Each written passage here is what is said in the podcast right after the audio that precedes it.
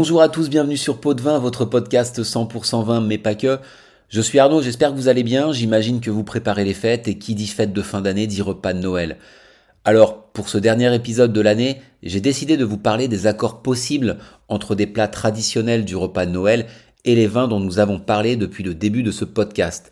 Tout ceci pour vous donner des idées, éventuellement vous orienter, mais attention, l'exercice n'est pas facile. Pourquoi? Tout simplement parce que cela dépend des goûts de chacun d'une part, moi je vous parlerai des accords qui me plaisent, parce qu'à chaque fois il y a des centaines d'accords possibles, et parce que tout ça dépend d'une multitude de facteurs comme la méthode de cuisson des aliments, les préparations, les sauces qui vont avec les plats, l'ordre des plats par exemple, ce n'est pas la même chose de manger le foie gras en entrée ou en entremets juste avant le fromage. Il y a quand même un certain nombre de principes auxquels vous ne pouvez pas déroger. L'un d'entre eux est la progression qu'il doit y avoir dans le service des vins. Il est préférable que ça aille crescendo, que le vin que vous servez ne soit pas moins bon que celui d'avant ou plus léger. Votre palais a quand même une mémoire. Ou alors, il faut que ce soit radicalement différent pour éviter toute comparaison.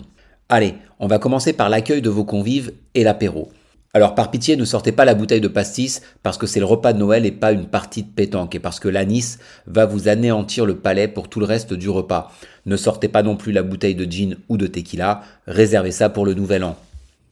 Moi, je vous conseille de partir sur un joli champagne, un bon crément d'Alsace, des fines bulles de Vouvray ou alors, si vous voulez étonner d'entrer votre famille ou vos amis, un effervescent méthode cap classique de Stellenbosch ou de Pearl.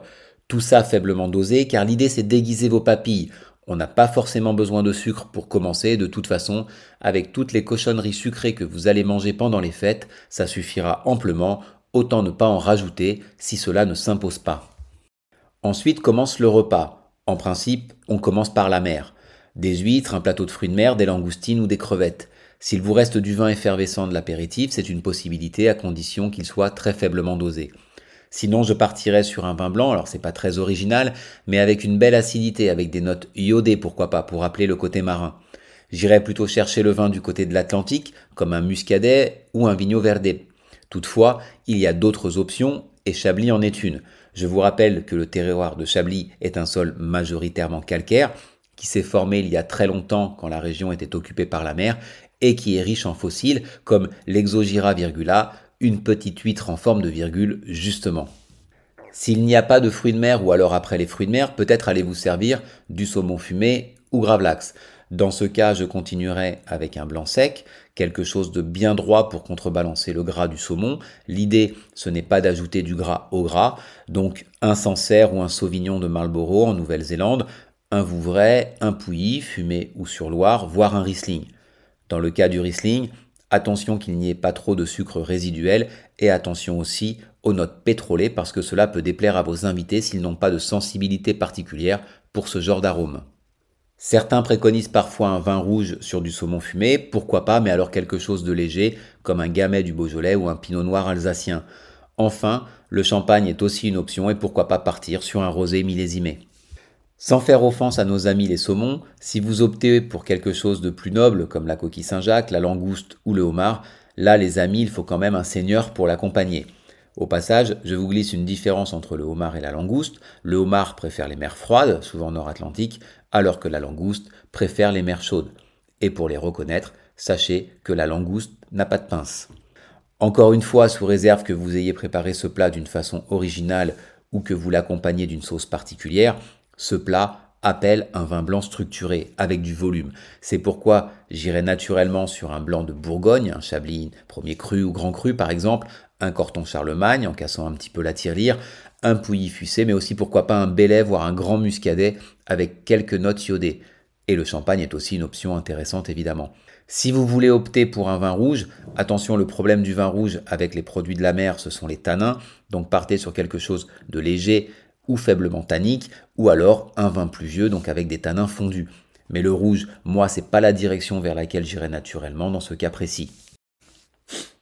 Maintenant vient la question du foie gras. Si vous décidez de le placer juste avant la viande, il est impossible de l'accompagner avec un vin sucré comme il est coutume de faire. Le sucre risque de vous tuer le palais et vous n'apprécierez pas le vin du plat principal, que ce soit du poisson ou de la viande. Alors que faire? Vous pouvez continuer sur le blanc précédent ou alors commencer le rouge du plat à condition que celui-ci ait des tanins fondus, donc plutôt a priori un vin évolué pour aller aussi chercher des arômes de sous-bois, des notes épicées qui se marieront parfaitement avec les épices du foie gras. Ou alors vous le servez à l'ancienne, en entremets, c'est-à-dire après le plat principal et avant le fromage. Vous pourrez l'accompagner d'un vin sucré qui marchera très bien ensuite avec les fromages et avec les desserts. Mais attention quand même à prévenir vos convives au début du repas, ce serait dommage qu'ils ne profitent pas du foie gras. Pour le plat principal, en général, c'est plus de la viande, un chapon, une dinde, une pintade, et là, vous avez un choix immense, bien sûr.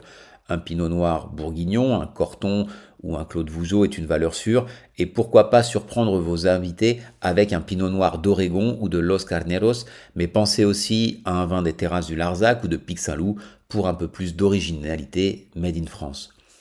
Si vous optez pour du poisson, attention à ce que le vin ne soit pas au niveau qualité en dessous des vins servis en entrée, et si c'est une cuisine avec des saveurs exotiques ou des agrumes, partez sur un blanc de l'hémisphère sud, pourquoi pas un chardonnay de la Barossa Valley ou de Pearl si vous en avez l'opportunité.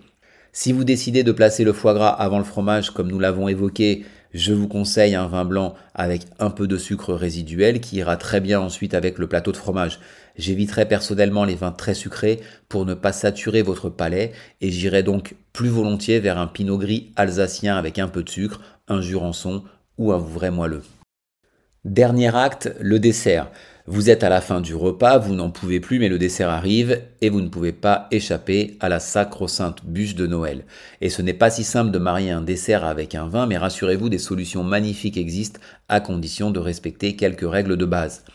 La première, c'est que le sucre appelle le sucre. Mais attention, si vous choisissez un vin trop sucré, pensez à ce qu'endure votre palais depuis le début du repas et là c'est sûr, vous allez l'achever.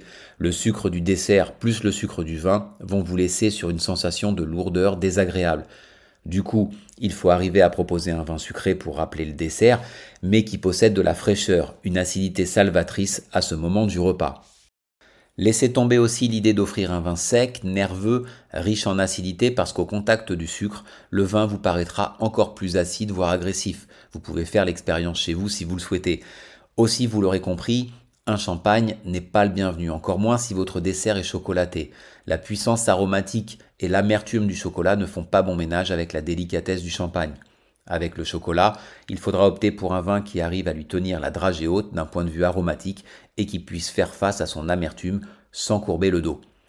Donc si vous optez pour une bûche aux agrumes ou aux fruits exotiques, glacés ou pas, je proposerai un vin blanc sucré mais avec une belle vivacité comme je vous l'ai indiqué, comme un jurançon, un toquet 3-4 poutugnos, éventuellement un sauterne mais bien choisi, pas trop sucré, ou encore un Alsace sélection de grains nobles ou un Gewürztraminer en vendange tardive. Si vous optez pour une bûche aux fruits blancs, idem, et moi je partirais sur un bon Vouvray moelleux ou un joli vin de glace des Fingerlex ou d'Alsace.